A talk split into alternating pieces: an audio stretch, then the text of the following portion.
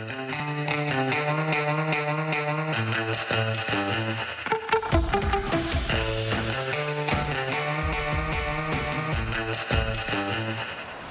right, the Blue Jays have today off. They'll open a two-game series again. You're looking at me like, like I, I said something stupid during the break, which I did. They'll open a two-game series against the St. That's a Louis first. Nah, I, I was, Uh, you asked about the music. Solid music. no, I was just, I, I was kind of. Every now and then, I feel I, I wonder if maybe we need to change that. But I kind of like this. I, I like the surf. Every vibe. once in a while. I like the surf vibe.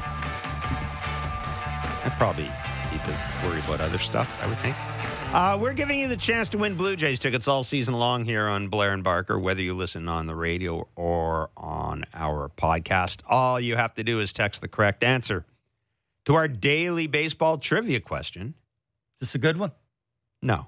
And text it to 59590. Friday, we asked you which AL MVP winning catcher from Puerto Rico, whose first name is Ivan, did the Tigers sign in February uh. 2004? The answer was Ivan, Ivan, Ivan, Ivan Pudge Rodriguez, which was the easiest trivia question of all time, at least until today's. Today's question is to win tickets to see the Jays and Tigers down at the Rogers Center on July 31st. Who was the Tigers World Series MVP in the 1984 World Series win over the San Diego Padres? Again, who was the Tigers World Series MVP in their victory over the Padres in 1984? Text the answer to 59590 for your shot to win. See rules at sportsnet.ca slash 590. Would you have gotten that? Absolutely. Yeah. That's what I thought. But anyhow, there you go. uh, was our tickets to see the Jays and Tigers on July 31st. Is that one of those? That's one of those godforsaken noon starts, isn't it? The 21st. Is that a Sunday game? Because we got another one of those. Those What what day is? July 31st. Yeah, we got one of those. Look at the calendar. Twelve oh five. You're exactly Yeah, right. it's Well, one it's of in small print there, bud. So it's one of those. Twelve oh five is just a stupid time to start a baseball game. It's just Man. dense. Well, they're coming. So the, the, you you have to look at the schedule. Well, no, this, but this The- is it comes this a, is- a this three oh that- game on Saturday, and then you have a twelve. You have a but twelve this oh is- five game the next day. This is that. Wham. This is that. Uh, well, you get seven hours of sleep instead of eight hours of sleep. Wham. peacock BS with the Ah, come on. twelve oh five start. Twelve oh five against the Detroit Tigers. Jesus. Anyhow, That's a get off me lawn comment. I guess it is. I guess it is. Ryan Dempster, host of Off the Mound, will join us at 11:30. He might have some thoughts on the franchise formerly known as the Boston Red Sox. he might have some thoughts on what happened this weekend. A reminder, as always, if you like the show, subscribe to Blair and Barker wherever you How get your you favorite like podcast. Please rate and review the show. Dan Shulman's going to join us in a few minutes. I had something to ask you, and I and I, I oh, I know what I was going to say. I know what I was going to say. So our friend Mark Feinsand, uh, who does uh, is is MLB.com's executive editor, which means basically he spends a lot of time chatting with general managers. Mhm. He polled 17 front office executives about their thoughts on the Juan Soto situation. Okay. And asked them, Mhm. which three teams do you view as the favorites to trade for Juan Soto?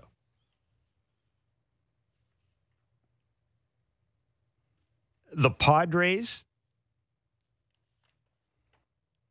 were listed by eight of the 17 the Dodgers by seven, the Cardinals, the Mariners, the Mets, the Rays, the Yankees by three, my sleeper, the Giants by two, the Jays, the Brewers, the Cubs, the Rangers, and the Red Sox. Um, For me, all the, got one. For me, the Dodgers don't need him. The Dodgers need pitching. They they got they got enough lineup. The Freddie Dodgers Freeman, do, but the Dodgers they, they do a- like they to got enough collect. They collect superstars, and you know what? They're getting. I mean, I hate to say this, Justin Turner, like they're. Nah, they're Carolina, they, they are pitching. showing a little Let bit Luis of age. Luis Castillo go to the Dodgers. That, that's where he's going. Yeah, I'm. I'm That'd be my I am. I am. I am kind He of Frankie They're getting Frankie Montas or, or him. and they they've got a decision to make, of course, about Trea Turner. I I'd like I'd like Trea Turner, man. They got a decision to make about Trea Turner. The Cardinals. Everybody's picks the Cardinals because they've got a deep farm system, and they do they do collect Well, the, does the Cardinals they having do him good players. take the Cardinals over the top? Like all of a sudden, if they if if they get Juan Soto, are they are they better than the Dodgers or the Padres or Milwaukee, who's in their division? Yeah, I don't. I mean, I, does that take them way over the tie? Here's the, here's the thing. Maybe. the Mariners, eh, the Mets, the Rays are goofy, and they certainly got the minor league system to do it. The Yankees. Seattle would make sense because they haven't been in the play. playoffs in so long. I'll tell you. I'll tell you this right Soto now. makes moves all the time. there are three big players coming out in the market either in the trade deadline or after. While Soto and Aaron Judge are far and far and away the best. Xander Bogaerts will probably be out there. I'm going to make I'm to make a call right now. The San Francisco Giants Mm. are going to end up with one of those three. I wouldn't be surprised if the Giants don't end up with Boy, Juan you're thinking Soto with out your, of this you're deal. thinking with your heart, not your brain. I don't know, man. The Giant, the here- that's but- like the Blue Jays. That's like the Blue Jays talking about Juan Soto. That, that would make sense because they're already a playoff team. It's like the, it's like the Cardinals. Cardinals aren't really a playoff team yet. But here's the thing: the Giants, the the Giants are old. They really need they need an impact player. They've been a you know some of their whatever it is, uh, some some total is better than the whatever the sum of the team is better than the total of the parts, whatever the hell it is. Anyhow, they've been they've been that team for a while. Cardinals are they, in third wild card spot. They need they need to get one of those guys. The Giants need to get one of those big guys, and I think I think they'll Or they might be there like the Red Sox, take a step back, not think with your heart, think with your brain. But I'm saying you don't have to getting you that. You don't have to What do this. I'm not saying at the trade deadline. I'm saying I'm saying the trade deadline plus the off season. In other words, going into next year, the Giants are going to have one of those guys. Well, Soto may be I gone guarantee already. you. Guarantee the Soto Giants be love one of those guys. If you if they wait to the offseason. Well, I'm just saying the Gi- there's uh, part of me thinks that the Nationals aren't going to move him, and this is just a way of really, really, really ginning up the market. Um, Why wouldn't you move him? you know, we shall see. I mean, the only the only team that makes sense about uh, re-signing him would be the Mets because that owner is going to pay one more dollar than anybody else offers. Okay, but 'Cause he here's can. here's the thing: if you're the Mets, and this is where I, where I think you know, Scott Boras's role in this gets really interesting. Um, He's going to the high, highest bidder. We know that. yes, he, he. But the thing is, Soto.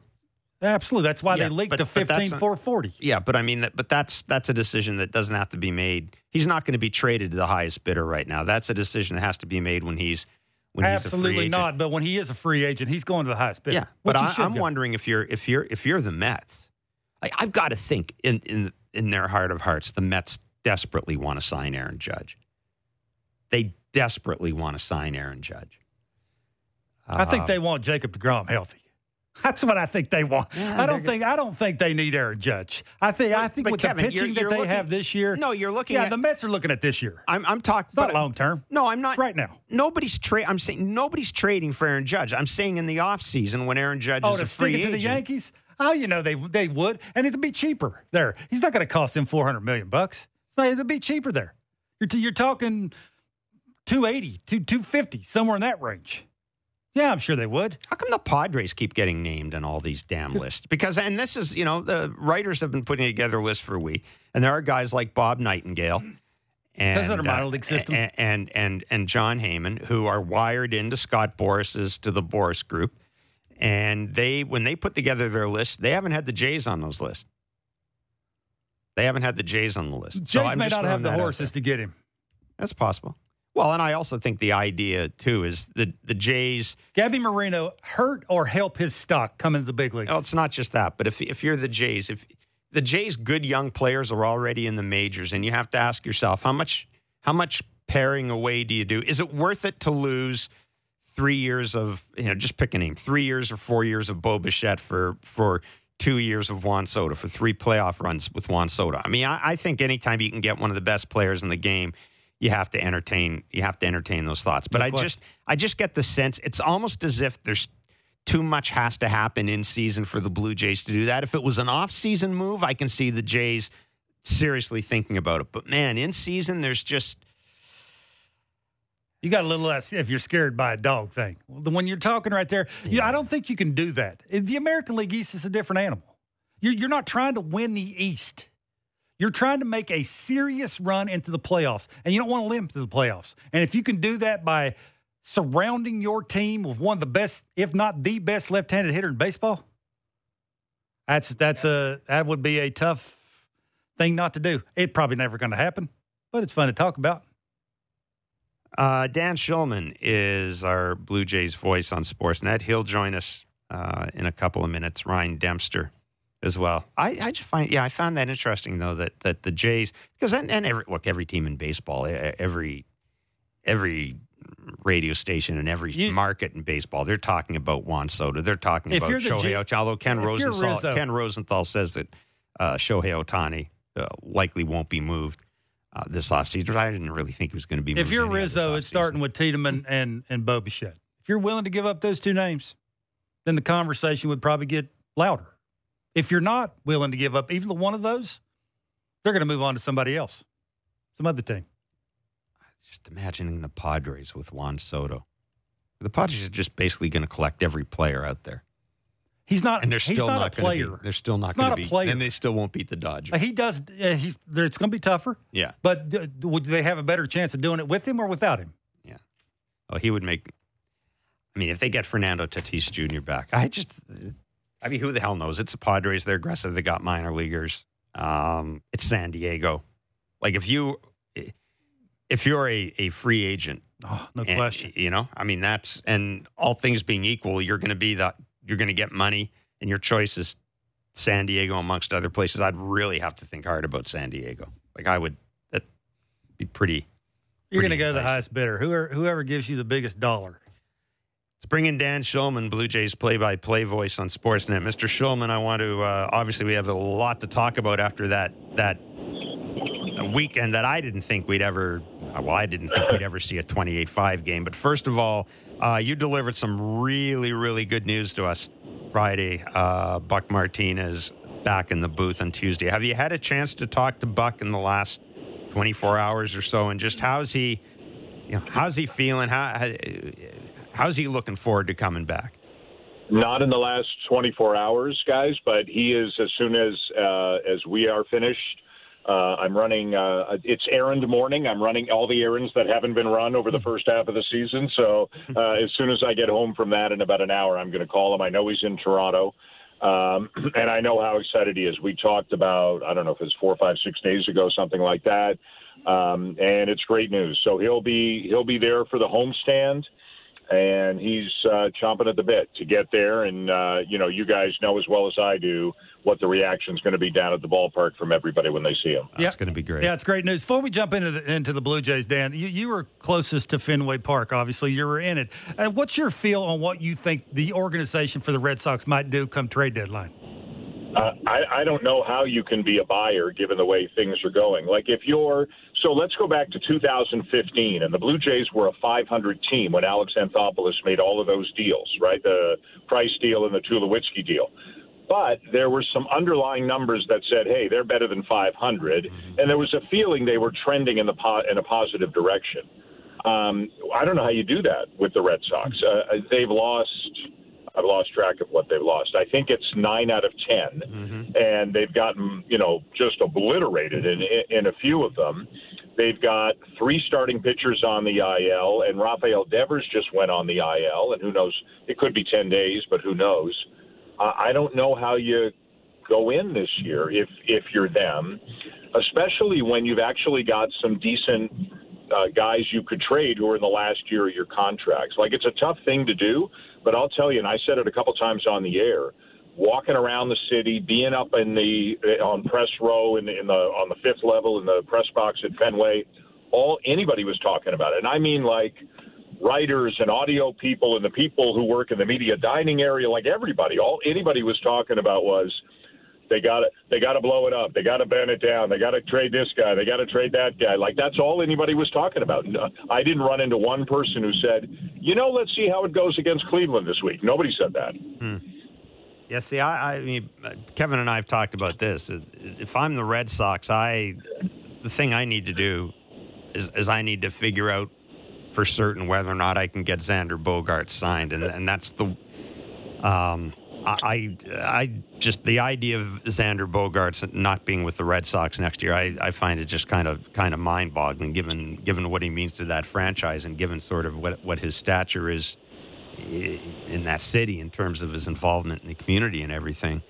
Um, the, the, the tricky thing, Jeff, though, is uh, I'm sorry to jump in here. Is yeah. like you've almost got to get him signed now. Like you can't. Yes. You know, you could go to Xander Bogaerts and say, are you willing to stay with us? And he would say, yeah, but I'm going to opt out. And but you know, then I'll listen to what you have to say. Like the only way, you know, given what Trevor Story and Javier Baez got this year, Xander Bogaerts is now underpaid.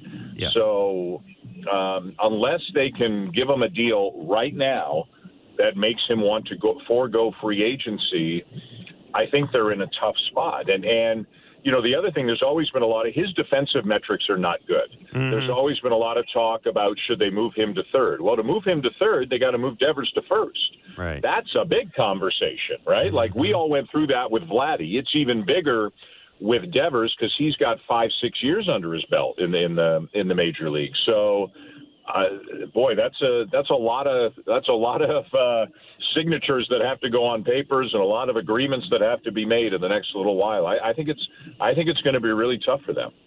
Dan, uh, whenever I watch the Blue Jays, you know, I'm not trying to throw Charlie on the bus, but with John, you know, running that team, it just feels different. It looks different. Uh, it just seems like whenever he gives a a sign or he's doing whatever he's doing, the players like, huh, he did it. Must you know he must feel like it's going to work. We're going to do it. Is that the feel you get? Is this you know something they can maintain? You think?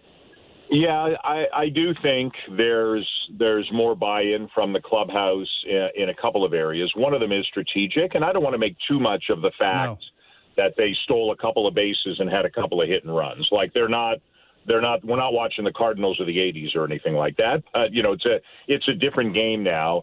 Um, but he's you, you, know John Schneider's done has put the hit and run on twice I think. One of the one of them one of the others was a run and was a run and hit different different story. Yes. but he put the hit and run on twice. Espinal was the batter both times. That's the guy. Like they're not going to hit and run with Bo at the plate. They're not going to hit and run with Teoscar at the plate right? So but I think Espinal's a perfect guy to do it with. And Chapman, who's in front of him, runs well enough that it, it, it's fine. And you trust Espinal to put the ball in play. So I think, you know, that's a specific instance where, yeah, it makes sense. And I think there's buy in. If you started doing it up and down the lineup, I don't think there would be buy in. They're, they're a little more aggressive stealing bases. Which I think is nice. You know, there's a tipping point there where too much is not necessarily better. Um, but but to me, that it's even more than the in-game decisions like the Manoah situation with uh, Franchy Cordero, Cordero and uh, Bobby Dalbec. Like Schneider went right over to him and sat down and put his arm around him, and we kind of speculated on the air what he was saying, but we poked around the next day and we were pretty close.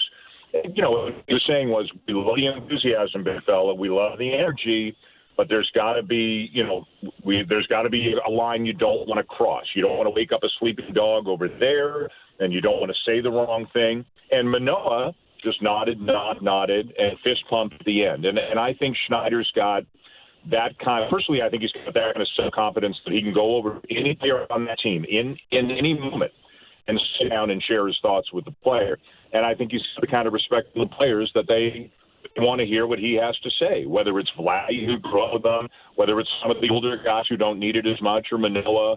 Um, I, I, I do think you you do feel a change, feel a change in the energy around the team as well. Now, what does it say about this team that they could score all those runs? And you know, yeah, Vladdy Vladdy got some hits, but uh, you know, it, wasn't it wasn't like Vladdy put the team in his shoulders and carried them to victory. And Bo is still expanding and you know still doing doing what what Bo does at times, and yet they still managed to score all the all those runs. Part of it could be the Red Sox pitching wasn't very good, but as part of it also right. that maybe we've we've slept a little bit on guys like Tapia and and Biggio in particular? Um, I, don't know who he is, but but um, yeah, like I mean, you know, we have we've put some Tapia and video graphics up there recently about how much they've been contributing, and, and to me, what it's done, Jeff, is instead of them having nine guys, they have 11 guys. And this allows John Schneider and, and whomever else is involved in the conversations to rest a Kirk one day, to rest Springer one day, to DH Vladdy another day, whatever it is they're doing. And I know it makes some people crazy, but the fact that Tapia and Biggio are hitting as well as they are gives them more flexibility. You know, if a, if a certain guy is a tough matchup for a certain righty the Blue Jays have, sit him out that day. They'll put another lefty in there. Uh, if somebody needs to get out of the oppressive heat, sit him out that day or DH him that day, put somebody else out there. So, you know, Tapia to me, I, I don't know what you think, Kevin and, and Jeff, when you guys watch him. Tapia is wild up there, man. I mean, absolutely wild. And and uh, when he squares up the ball, it goes. But he has more of the, he has more hits off weird looking swings with funny bounces and English that as any guy I've ever seen. But you know whether whether it looks pretty or not, he's been a legitimate contributor for about two months. Like the first six weeks, he wasn't. He was hurting them. But the last two months, he's been helping them. The last two months, Biggio's been helping them. You know, Jansen coming back, some power at the bottom of the lineup. Gurriel generally in the sixth spot, hitting 400 over the last six weeks. You know, Matt Chapman quietly is doing much better over the last six or seven weeks. Um, so it, it, it is impressive. I, I don't know um, how to do this, how to look this up, but if you looked at seven, eight, nine, or six, seven, eight, nine, or anything like that, I bet you the Blue Jays numbers would be the best in baseball. Maybe not one, two, three, but six, seven, eight, nine, I, I bet you they've put up the best offensive numbers of any team in baseball this year. Yeah, I find Chapman interesting because he, I, I, would argue that he's probably the most irreplaceable player on this team defensively. Like he is probably the guy that if, if he's out of the game, you suffer a massive drop defensively, as good as Santiago Espinal is. And because of that, he you want him in the lineup as often as possible. He, and and if he can become and Kevin makes his point. He's I think he's kind of hovering around 240 right now. I'm okay with him at 245 with home runs and doubles. You know, I don't need him to hit 250 or even 260 to to be a contributor, and that to me is one of the real positive takeaways from from this weekend in particular. Is that's an everyday guy, and if he's going to keep doing that, I mean that's that's a huge huge advantage for this lineup. Oh, there's no question. And I agree with you. You know, he is the most irreplaceable player defensively. Espinal would go over there and do an amazing job, but Chapman is just at another level. And then you'd lose, you'd have a drop off from Espinal to Biggio at second base if you were, if you know, if Cavan were over there every day. And Cavan is is fine at second base, but Espinal's Gold Glove caliber at, at second base, so mm-hmm. it would hurt you in a couple of spots. But um, I'm with you. You know, you know, sometimes we have these conversations and we remind ourselves how old we are. Where you know, a, a typical batting average used to be 260, 270. Now it's 235, 240, mm-hmm. 245. Right? It, it's it's just different now. So if he hits 240, he's a productive player. With his power, he will take some walks, and with the extraordinary defense, he's a really, really good player. And again, over the last seven, whatever it is, six, seven, eight weeks, his production has been really, really good. Like his, you know, so however you want to look at it, home runs, OPS, weighted runs created plus. You want to use the old stuff or the new stuff, whatever it is. He's and he's just kind of blended in there. You know, Gurriel's gotten a lot of attention, and obviously Vladdy and Bo always get a lot of attention. Teoscar Hernandez has gotten hot, and Chapman's just kind of quietly, sneakily raising his numbers, and they're getting it, and they're really pretty good right now. And and he told me early in the season he's kind of always, even in his his two best years in Oakland, they were both kind of streaky years. One he started well, finished cold. One he started cold, finished well. So maybe this is another one of the start cold, finish strong seasons. And if that's the case, we'll look up at the end of September and the numbers will be really strong. Danny, we're going to let you run. Thanks so much for doing this, man. If you're uh, talking to Buck today, please uh, say hi to him for Absolutely. us, and we will look forward to seeing him at the yard tomorrow. More than he, more than he can imagine, I think would be yeah, the way to absolutely. put it. Absolutely. Thanks, man. I Thanks will do that, and I will see you guys tomorrow. Thanks, you guys. Dan Shulman, Blue Jays voice on Sportsnet, and of course, we are all ecstatic to see to hear that Buck will be back on Tuesday after uh, completing his his treatment. And uh, right, yeah, last time I said the last time I talked to Buck, uh, well, just before he was going, he said, "Well, I'll see you in August." I can't wait to hear his. close. I can't wait to hear his thoughts on the team. I can't wait to hear his thoughts on Because on he's Kirky. watched every pitch. Absolutely, absolutely. You know the the adjustments that Alex Alec Manoah's made. That's just a conversation that he'll have about the individual players and. you know, Buck brings something. like And- he- he's bringing, he brings something you can't teach, which is experience and the stretch run here. How would he handle certain things? It'll be interesting to get his take on all that. Yeah, and, and the uh, the the thing too is is there there Danny Jansen has a lot of supporters in and around this organization. Oh, no- Buck was doubt. one of the Buck was one of the supporters all along, so it'll be it'll be fascinating to see him. Uh, it'll be great to hear him. It'll be great to see him, but also just kind of getting his sense of uh, of where where Danny's game is in particular. Ryan Dempster is host of Off the Mound. He is also a 2013 World Series champion, analyst for MLB Network Radio. Always a good listen, always a great guest. Ryan Dempster is next. You're listening to Blair and Barker on Sportsnet 590, the fan, the Sportsnet Radio Network, watching us in 360. And if you're listening on podcast, wherever you get your favorite podcast. The smartest takes on the biggest stories in sports. The Fan Drive Time with Ben Ennis and Stephen Brunt. Be sure to subscribe and download the show on Apple, Spotify, or wherever you get your podcasts.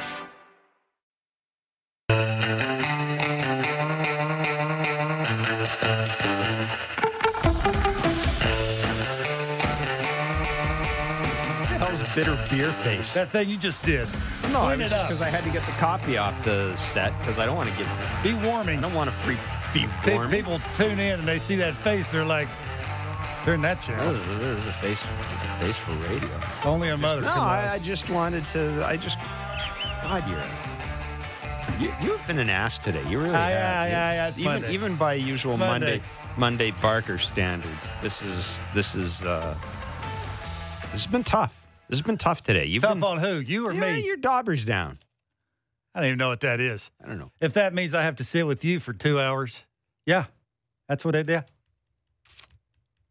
You know, because of that, I'm going to ask you no, the question that I told Well, you I won't wouldn't answer. ask you I won't on answer. Barker's back leg bits. I I'm gonna answer. I'm gonna ask you the question now because of what you just did, and you're gonna have to answer it. Uh, DMs are still open, by the way, for Barker's back leg bits. That's the, where you get to ask Barker questions, and I and, and we've. And got you interrupt me and, and I correct over the segment. and, and I provide simultaneous translation for those of you who don't speak Virginian Uh, or West Virginia. well, if you don't, you should. West Virginia.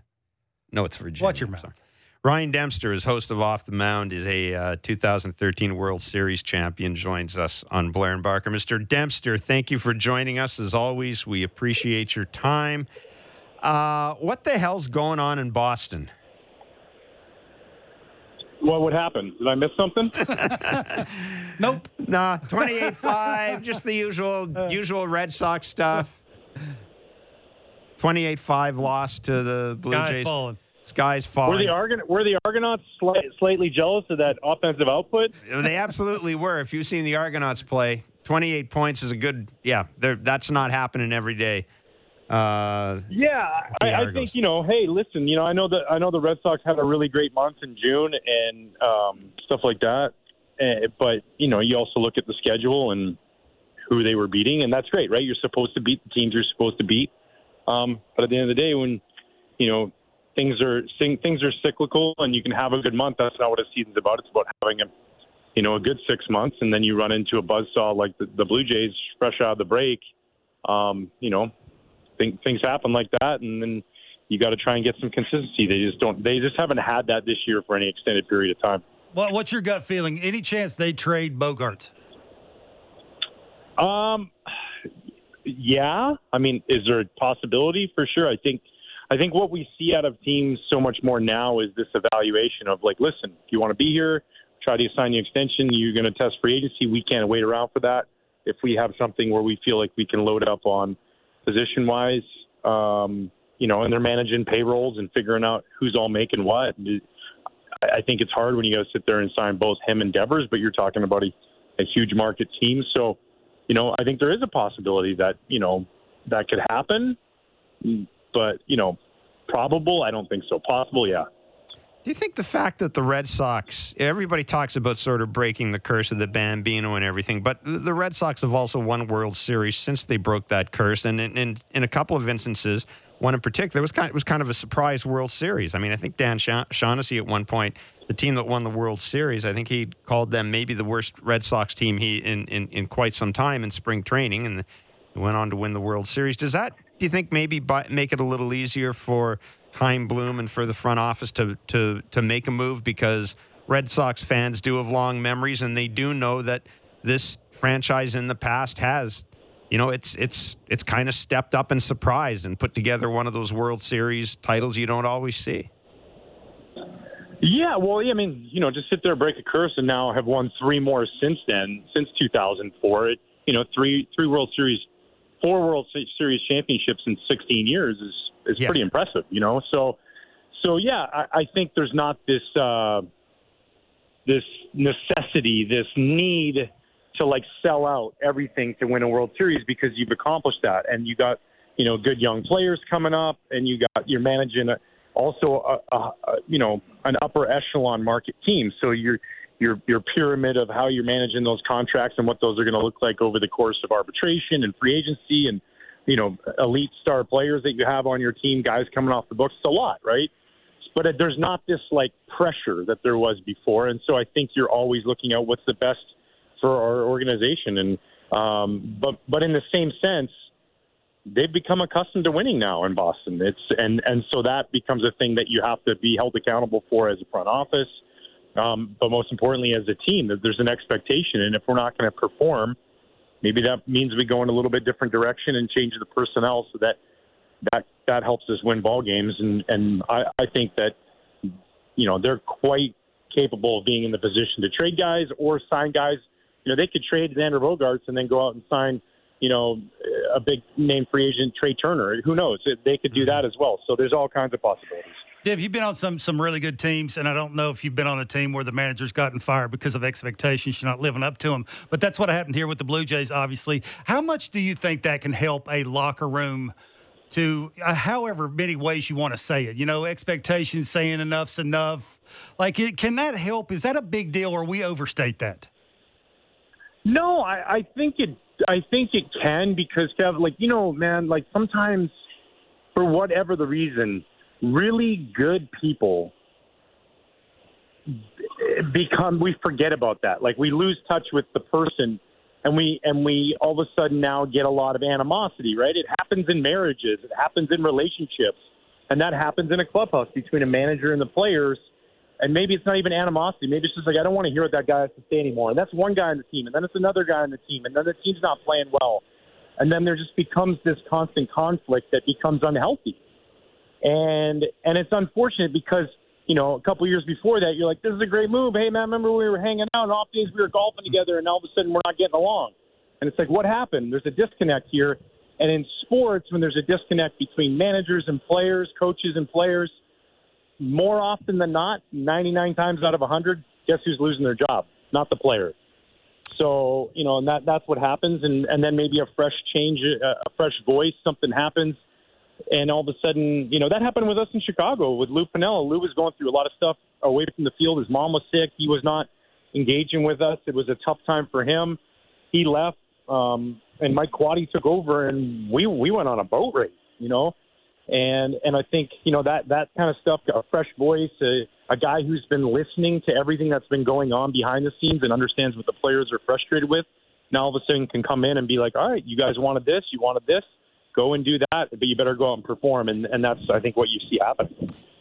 I'm wondering, Ryan, we saw uh, Alek Manoah on Saturday uh, get into it with a couple of Red Sox uh, players after after striking him out. Yeah, and, and, you know, and his manager, and he got in the dugout and everything. John Schneider put his arm around him, and you know, and and they had the fist bump at the end and everything. And and but but it was kind of a reminder, I thought, that uh, to a lot of people that Alek Manoah is still very much a work in progress, right? Like Barker talks about, still doesn't really sure. have that quality change. Like there's stuff about his game, he's great, but there's stuff about his game that still needs to uh, that that that still needs to develop a bit.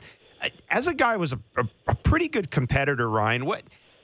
Uh, where is that line for you between being aggressive and being bold and this is my mound and I don't care whether you're in we're in your park or my park. Game doesn't start till I throw the ball, that good stuff. Where's the fine line between that and showing up the other team?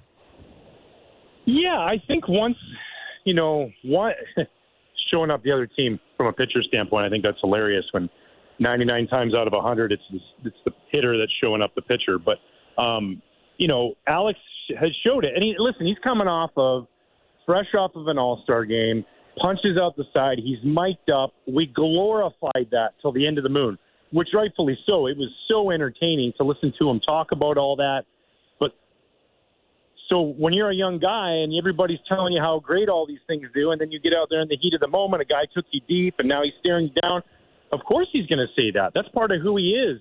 You know, he wears his emotions on his sleeves. This isn't just, you know, uh, an isolated incident. He's passionate out there. It's why we love watching him pitch because he's got that about him and he's got the stuff. But the game will humble you. He's going to have bad outings. He's going to get rocked. He's going to go through that, and he does have to continue to develop. Just because you pitch one year in the big leagues or half a season or two, se- hey, let's let's focus on a career, and you're going to have those up and down moments. But in what he did in that moment, I don't have any problem with that. Like if you want to like go ahead and chirp, cool, then go ahead and hit me. Guess what? I won the game. I gave up one run. It was your long solo homer, and you lost. And and right, you know that's his right. And he just he's a guy that wears it out there, but he also backs it up. And until he has those failures, be who you are, but don't be somebody different now when times are going tough. You know that's the thing. You can't change who. Kev knows that more than anybody. When you be who you are all the time, not just when you're going good. Because when you're going good and you do that, guys love you. And then when you're going bad and you change, or things are going rough and you change, people are like, "Whoa, whoa, what's going on here?" So be the same guy. And I feel I have a feeling I don't know him. I have a feeling that Alex is that same guy. Per- perfect segue. You said be who you are. Uh, David Ortiz, Hall of Famer now. Rank him as hitters that you've seen. How good is he, or how good was he? Yeah, I mean top five that uh, that I've seen as far as just pure hitters, and and and just how stu- studious he was to his approach to facing guys. I mean, you know, the video work that he would put in that started early in the day, in between innings. You know, looking at what the pitcher was throwing, talking to young guys in the batting cage, teaching them about hitting. You know, he knew how to go about setting up guys. You know, and and and it was just incredible when he sat on a pitch and he got that pitch. He was not going to miss that pitch. It was like that to me. That's that's an all star. That's a Hall of Famer. You know, that's the difference. A lot of guys can sit on a fastball and get it and then foul it off. A lot of guys can sit on a breaking ball, get it, and maybe loop in a single or hit a ground ball to somebody. Oh, I just missed that. David Ortiz, when he sat on a pitch or he was waiting for a certain pitch in a certain zone and he got it, he did not miss that pitch ever. And it was it was fun to be around him. He was a great teammate and and arguably, I mean, for me, any guy I ever played with, the best clutch hitter, pure clutch hitter I ever played with, hands down. Wow. I was going to say, having been able to cover those World Series and those postseasons, uh, you know, we people kind of an argument about what is clutch and what isn't clutch. All I know is when David Ortiz came to the plate in the postseason, I expected something to happen. Like I really, I, I, I expected. It didn't matter whatever inning it was. I just expected something, something to happen. And uh, I, I got to tell you, you know, from a like from a spectator's point of view, the other thing, he was just so much fun to watch. I, he was everything he did, everything about being Big Papi was cool. Yeah, it, he really was. And like, you know, you hear all these stories and uh, about a human being, right? When somebody's a great human being, or this way. He, I, I'd be hard pressed. I feel like I'm a good dude. I'm not as good a dude as David Ortiz is. Mm. Like the stuff he would do with kids at the ballpark, and and families and fans that came. You know, somebody was going through a tough time with their health.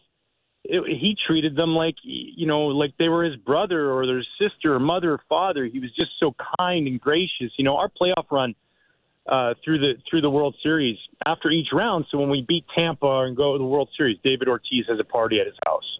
Hmm. And we beat and we beat Detroit to go to the World Series. He has a bigger party at his house. and the whole joke was like, we win the World Series. Do we get hot air balloon rides? Like, it was just, it was bigger and bigger. And it was like, and it was like, hey, I got my family with me. And he's like, bring them. Like, it didn't matter. His love for people, his love for the game. You know, uh, we talked about it earlier in this in this conversation. Humbling, right? You get humbled. Yep. David Ortiz got humbled early in his career. You know, with the Minnesota Twins, and then all of a sudden goes to Boston, and he never forgot that. And and you know, he was the kind of guy who just like if you were going through that tough time, even as a starting pitcher, he was there like, hey man, we're gonna be all right. Like we all go through tough times. Tough times don't last. Tough people people do. And he just tremendous. I was so happy for him yesterday. You know, he looked so great up there. His speech was fabulous, and he deserves to be in the Hall of Fame. I'm, I'm just so fired up for him. Ryan, really good of you to join us today. Thanks Great so much, stuff. man. Good stuff. Thank you. Always, guys. Great to be with you. Thank Take care. care. It's Ryan Dempster, uh, host of Off the Mound, 2013 World Series champion. And uh, yeah, I mean, David Ortiz's postseason news conferences were epic. It, and it was, um, there, there was one game, and he came in and sat down. And, and this is when the World Series news conferences uh, at Fenway Park, the interview room interview room was w- really small, so it would fill up, and then they'd pipe it throughout the stadium. So if you were in the in the press box, you could hear it, and they carried it live on TV. David Ortiz sat down and just says, "Hey, what's up, bitches?" And it just went right, and and, and it was great because uh, uh, the the the the lady from I, mean, I can't remember her name from the commissioner's office. Um, boy, I'm drawing a blank. Longtime PR person for the commissioner's office was just like she just was just flabbergasted, you know. And uh, they kind of instituted the David Ortiz rule, where they delayed the uh, they, they put a little bit of a delay in. Uh. but Ortiz, I, and he would do this thing. There was uh, you know, there there's a, a couple of longtime Boston writers and he would there would always be back and forth with them you know. There was one talk one time the writers were complaining about uh, because the game went too late they weren't going to be able to make the flights to the next city. He goes oh it's okay man i'll pay for all your tickets. He said as a matter of fact maybe i'll get you on the charter. Where's john henry? Like he just he had this way of really putting people at ease. And you really saw that when you went into the red sox clubhouse during the postseason because there was always there was a tension right around the Red Sox, and and that clubhouse at, at Fenway Park is just so small, and and you know you got a hundred. It's a huge media contingent. Everybody's in the clubhouse, and you can't move anywhere. And people are bouncing into each other, you know. And you had Jonathan Papelbon. You had, I mean, you had all these personalities, and kind of the two areas of comfort where Jason Varitek, you could talk, you could stand in front of Jason Varitek's locker and talk because Jason Varitek is just, and David Ortiz is the other guy. David Ortiz always had a way of, uh, of, of just, if it was a bad game, if they lost, he always had a way of bringing the the temperature down in the clubhouse. And I remember Terry Francona talking about that, how you just you need that guy because everything is so dramatic in Boston when it comes to baseball, right? He created chaos for the he opposing created, manager. He did. He created chaos. No but, question. But it was weird, and that's a great point. It was the exact opposite with his teammates. He created chaos for the other team. He was like this this this island of calm in this clubhouse, and he always had the way of disarming the situation. So yeah, I mean, I again, clutch. We can have a debate about clutch and statistics and analytics and all that. David Ortiz came to the plate. I expected something to happen in the postseason. You know what time it is, by the way? It's time for Barker's back leg bits. I don't know who he was praying to, but Barker's like, get up, get out of here. And the guy's right at the fence, like, I got this one, you know? The umpires would throw the balls out, like, hey, Barker's up. Bring in the six balls. We need the dead ones. Bring in the dead ones. Mm. Bring in the Barker balls. Uh, Adam Keene wants to know why there isn't an East Virginia. Uh, Okay. He also wants to know if he also wants to know. Well, there is a Virginia and a West Virginia. Why isn't there an East Virginia? It, it, it is a great point. It is a great point. Anyhow, uh, he really wants to know. Uh, talking about John Schneider and his ability to sell players on things, and talking about how there's going to be some shortstops available. You know where this is going. There's going to be some shortstops available uh, in the offseason. Could he see uh, John Schneider ever convincing Bo to move over to second base? No, that's an organizational thing that would have nothing to do with Schneider. I, I, I'm in the camp. I, I don't think, I don't think he sold the team anything. Okay. It just sounds it sounds to me like the relationship between Charlie and his players was It not de- great. It deteriorated. It, it, it, it was coming to an end. Had Yeah. no- had nothing, and they were just happy that. I mean, I hate to say it this way, and I'm and just from what I've heard and the way they've talked, it just sounds like they're happy that that situation's over, and now you move on, and it's they're happy that a guy's in that chair that has seen them go through hard times. Hmm. How's that? KJ wants to know as a player, what are you feeling like standing out on the field down by 20 runs? Do you check out of the game after 12 runs or so? Okay, It's Kevin and Sarnia is asking the question about, obviously referring to the 28-5 game. Uh, I don't. I don't. I'm sure you've been in games where teams are being hammered. I, I haven't. I don't But- think I've ever lost a game by 20 runs, uh, but I've lost a game by 15 runs most of the time because I was an everyday player and my manager would have taken me out of the game already. Mhm. So I didn't have to stand out there as much as guys that didn't play every single day, and that's a good time to get your your bench guys in there. Now, if I was in the big leagues and we were getting our butts kicked, I was the guy that would be standing out there Yeah. because I was an everyday player. Yeah. So the roles reversed. It's a little easier when your paychecks are bigger and you know it's oh. cooler, even though it's hotter in the big leagues. Right, So right, that's that, that. That is true.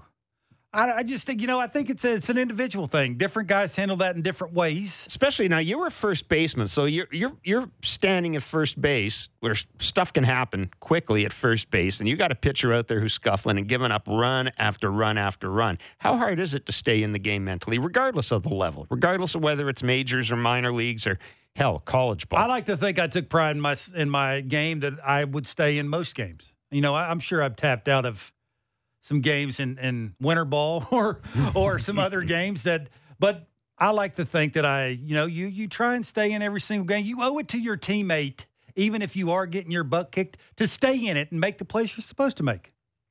Uh, Max Santandrea, I like this question. Wants to talk to you about the Jays' approach at the plate and hi- his. You know, he talks about how everybody talks about going to the opposite field, et cetera, et cetera. He says, "Are there guys in this team? Are there some guys in this team that just need to turn on a fastball more often? You know, are you that thing every now and then? Just turn on a fastball. Forget the trying to stay to the big part of the field and yada yada. Say, just turn on a fastball. Well, you'd like to say that, but the way because they're very right-handed dominant, the way they be pitched by right-handed pitchers is a way with hard stuff and a way with a slider or a a breaking ball. So it is very hard unless you're moving in the box to think I want to think left side of second base. So that's why they're saying up the middle, the other way. The other way is not to right field. The other way could be right center. Right? It's because of uh, of velocity now. You, it's very hard to think up the middle the other way because if you do that, a lot of guys don't have enough bat speed. They're hitting that ball foul.